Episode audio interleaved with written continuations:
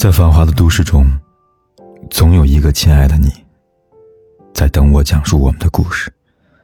今天的你过得还好吗？我是凯子。你可以在微信公众号里搜索“凯子”，凯旋的凯，紫色的紫。每天晚上，我都用一个故事陪伴你。微博上曾有这样一个征集：你现在最焦虑问题是什么呢？底下呼声最高的答案竟然是不想工作怎么破呀？现在成年人越来越喜欢把不想上班、想辞职等话挂在嘴边了，仿佛就像是问今早你吃了什么一样的稀松平常。其实，如果你只是一时的抱怨、疲惫，想寻求他人安慰，是可以理解的。但假如有一天你真的不想工作了，不妨去这四个地方看看吧。第一，医院。说到医院，很多脑海中呢都会浮现出呢夕阳的人群夹带着刺鼻药水的冰冷画面。只有真正患过重病的人才会懂得，医院的墙承载多少的祷告，同时就见证了多少的心酸。曾遇到过一个医生在饭桌上讲了这么一个故事。他说，有天夜里，门诊来了一个穿着朴素、相互搀扶的夫妇看病。男子面色苍白，目测呢大概有五十多岁吧。检查结果是胃癌早期。医生跟他们说：“还好发现及时啊，现在呢，立刻住院动手术，治愈率还是很高的。”男人说：“大概多少钱呢？”医生说：“你先准备五万吧。”男子愣住了，许久，才艰难地对医生说：“医生，你先给我开点药吧，我回家自己养养吧。”旁边的妻子忍不住蹲下身，放声大哭，声音里都是绝望啊。后来，他们开了药就走了。再也没有出现在医院里。想必结局是闻着伤心吧。现实就是这么冰冷和残酷，除了生离死别，医院里更是上演着一幕幕命与金钱的无情较量。去年有篇长文刷爆朋友圈，作者岳父因为不小心得了感冒，从流感演变到肺炎，最后住进了 ICU，每天的费用高达八千到两万元，更别提之后的人工费、设备费用六万。茶馆每天两万起，仅仅二十九天，整个家庭为此几乎倾家荡产，依旧没有能留住岳父的性命。别再谈什么岁月静好、诗和远方了，疾病总是夹杂着风霜雪雨呼啸而来，不跟你打任何招呼，就轻而易举的压垮整个家庭。如果你不想工作了，去医院看一看，去 ICU 门口转一转，你会看到疾病是怎么样快速榨干一个普通家庭的全部积蓄，你会看到那些因为没钱放弃治疗的病人眼里是怎样的无助和绝望。工作再苦再累，却能带给你实实在在的收入，而金钱就是你拿来抵御未知风险、与这个命运无常的世界战斗的一把利刃的。听过这么句话。没有见过凌晨四点的城市的人，不足以谈人生。凌晨四点，在几乎所有人都陷入沉睡之时，有些人却为了生计开始奔忙。凌晨四点的街头，呈现的是一个与白天截然不同的世界。三点三十分，货车司机已经装好了货，马不停蹄地开始一段新的漫长旅程。四点钟，卖早点的婆婆推着餐车，穿过刺骨的寒风，走入狭窄的胡同。四点三十分，满脸倦容的医生刚刚完成一台连续十二小时的手术，拖着疲惫的身子走出大门。五点钟，唤醒城市的环卫工人开始走上萧瑟的街头。当你真正见过凌晨四点的街头，你就会明白，这个世界不会因为夜晚的降临懈怠和熄火。你也会明白，成人的生活里边从来就没有容易两个字。但是为了生活，总有人竭尽全力负重前行。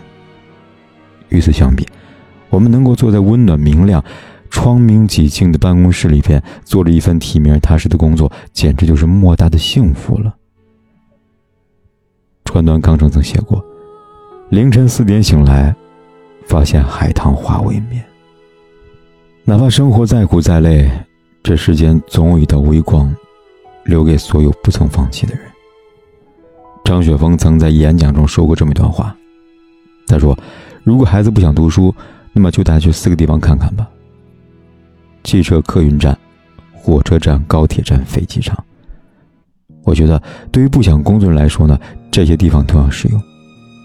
先去趟机场，看看四周西装革履、来往匆匆的行人，看看他们脸上从容自信的笑容；再去趟火车站，看看背着大包小包的人群，一窝蜂的涌入那窄小的车厢，还要在燥热嘈杂的环境下，伴随着各种不明气体度过漫长的时光。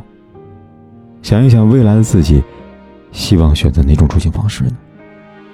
诚然，我们大部分人的人生呢，生来就很平凡。没坐过飞机、没有吃过牛排的人比比皆是。平凡并不可怕，可怕的是没有经历过奋斗，便甘于平庸，最后一生碌碌无为，还安慰自己是平凡可贵呢。我们有幸来到这个世界上，不就是为了体验各种美好事物吗？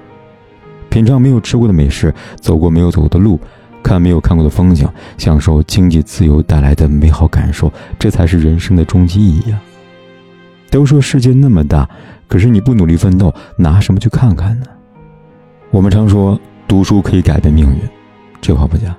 可是读书往往只获得一条走向成功的捷径，而真正的较量，要从步入社会那刻开始。同样是上班，有些人精益求精的做好每件事，下班后也不忘充实自己；有些人却每天无所事事的混日子。人生本来就是一场追逐，有些人在途中就停止了前进，有些人即便磕磕碰碰、满身伤痕，依然匍匐前行。对于成人来说，如果你不甘于平凡，如果你想扭转你的人生，如果你想跨过山和大海，看到更大的世界，那你唯一的途径。就是努力工作，想过什么样的生活，拥有什么样的人生，你自己去选。微信上有姑娘跟我说了一个故事：去年段时间，我工作干得很不开心，一赌气辞职了，回到家里，我妈没有责备我，反而安慰我两句，还做了一大桌子我喜欢的吃的菜。吃到一半，一直不见我妈上桌，我爸悄悄告诉我：“你妈呀，刚才在厨房把昨天剩菜吃了。”你也知道她这人一向不喜欢浪费。听到这句话，我鼻子一酸，眼泪不争气的掉下来。我爸看我哭了，手忙脚乱的帮我擦去泪水。傻女儿，你哭啥？不想干咱就不干了。老爸这身体多挣几年钱没问题，又不是养不起你。我哭得更厉害了，那种感动夹杂着羞愧从四面八方涌入。把我裹得密不透风。看了他的故事，我既心酸又感慨。为人子女一场，不仅没有让父母过上更好的生活，还要让年过半百的他们为了我们的下半生操持打拼。我们有什么资格喊累呢？我们有什么资格轻易放弃呢？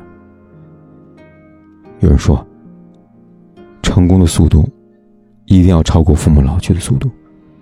我们这一生。只欠父母，只怕是，当父母辛苦一生，到了晚年躺在病床上，真正需要我们的时候，我们却无能为力呀。最近都挺好的热播呢，把原生家庭再次带入大众视线。剧中姚晨饰演的苏明玉，通过十年的奋斗拼搏，勇敢的她走出了原生家庭的泥潭，从一个不被关爱的平凡女孩，一路逆袭成了人生赢家。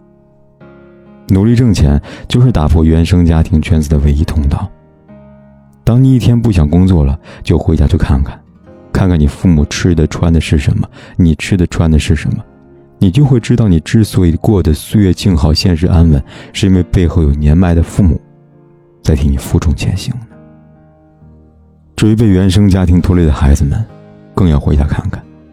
看看那个你拼命想要逃离的家，看看那些你曾经憎恨的脸，坚定地告诉自己，唯有努力拼搏到彻底经济独立，才能换来自己的涅槃重生周末跟几个朋友聊起各自的工作，发现真的各有各的苦。小 A 人际关系紧张，同事都有意无意的孤立他，他每天都很煎熬。小 B 动不动就出差加班，经常连续半个月的连轴转，感觉快撑不下去了。小 C 已经改了十二版的设计，客户还是不满意，大半夜把他骂得狗血喷头。